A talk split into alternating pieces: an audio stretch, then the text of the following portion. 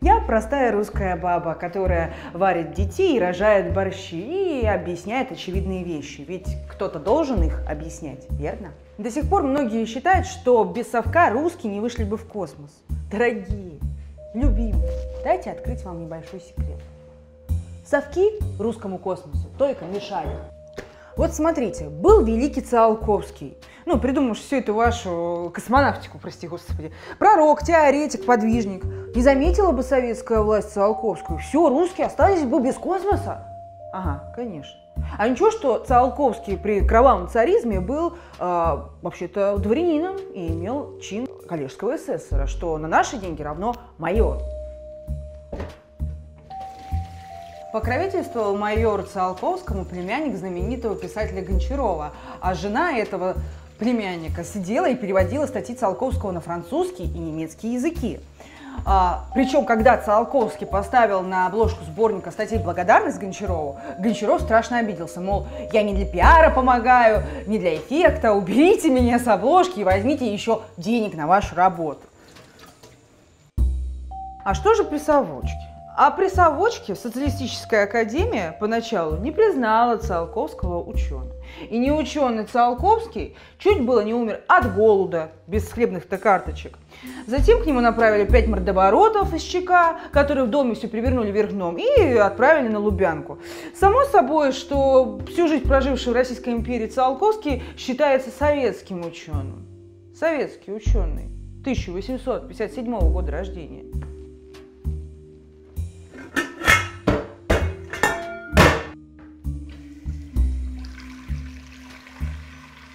Или вот, отец космической программы Сергей Королёв, 1907 года рождения. Авиацией он увлекся, увидев в 1913 году в Одессе авиашоу.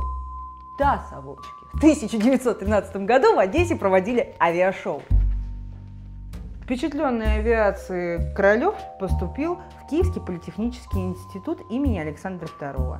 Да, совочки, КПИ имени Александра II основал Ленин.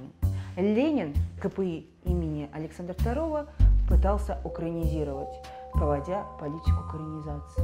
То есть имперских ученых вон, сельских идиотов нанимали.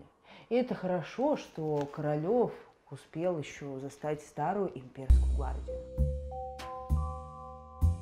А дальше больше. Королёв был арестован, на допросах чекисты сломали ему челюсть, а затем направили работать в тюремных шарашках. Ярослав Голованов в своей биографии Королёва сообщает: анестезиолог Юрий Ильич Савинов столкнулся с непредвиденным обстоятельством. Для того, чтобы дать наркоз, надо было ввести трубку, а Королёв не мог широко открыть рот. У него были переломы двух челюстей. «У Сергея Павловича были сломаны челюсти?» – спросил я жену Королёва, Нину Ивановну. «Он никогда не упоминал об этом», – ответила она задумчиво. «Он действительно не мог широко открыть рот, и я припоминаю, когда ему предстояло идти к стоматологу, он всегда нервничал». Королёв пишет же ясно: «Шестаков и Быков подвергли меня физическим репрессиям и издевательствам. Спасибо, следователи Шестаков и Быков, что помогли русским выйти в космос. Без вашей помощи внук купца второй гильдии, никогда бы не смог стать конструктором-суперзвездой». Отец русской авиации Жуковский был действительным статским советником, то есть генерал-майором. Основатель газодинамической лаборатории Тихомиров имел кучу денег, кучу патентов и служил главным химиком всех сахарных заводов купца Терещенко. Цандер, возглавлявший первую бригаду в группе изучения реактивного движения, еще при империи получил образование в Рижском техническом университете. Тихонравов, спроектировавший «Спутник-1», происходил из семьи юриста, окончил классическую гимназию, жил в Петербурге, откуда его семья была вынуждена бежать из-за революции и голода. Кстати, считается, что именно получивший классическое образование Тихонравов придумал слово «космонавт». Видите, без большевиков всех суперзвезд русской космонавтики так бы и пароли бы помещики на конюшне. Наконец, первый руководитель реактивного института Клейменов за казенный счет закончил Маршанскую земско-городскую гимназию, куда его, как способного ученика, отправили по ходатайству учителя и сельского священника.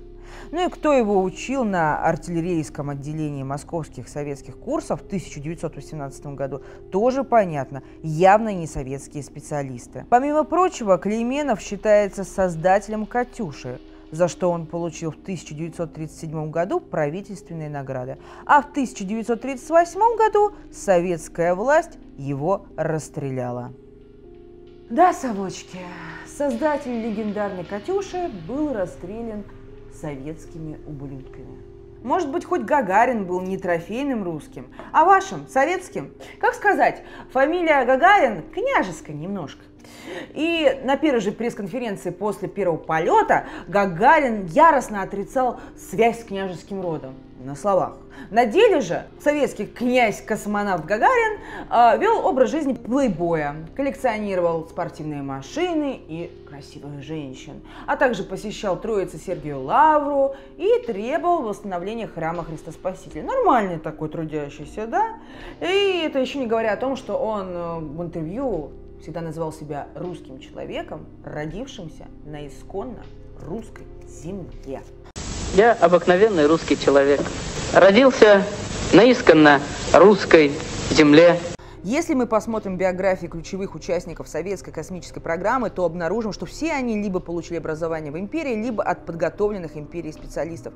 Часть из них в империи занимала высокие посты, имела финансовые средства, и нет никаких причин полагать, что без советской власти русские люди не смогли бы реализовать свои мечты и амбиции. Даже сын сапожника Клейменов поднялся благодаря существовавшим в империи социальным лифтам. Нет у нас причин и считать, что бурно развивавшаяся Российская империя проигнорировала бы вопросы ракетостроения.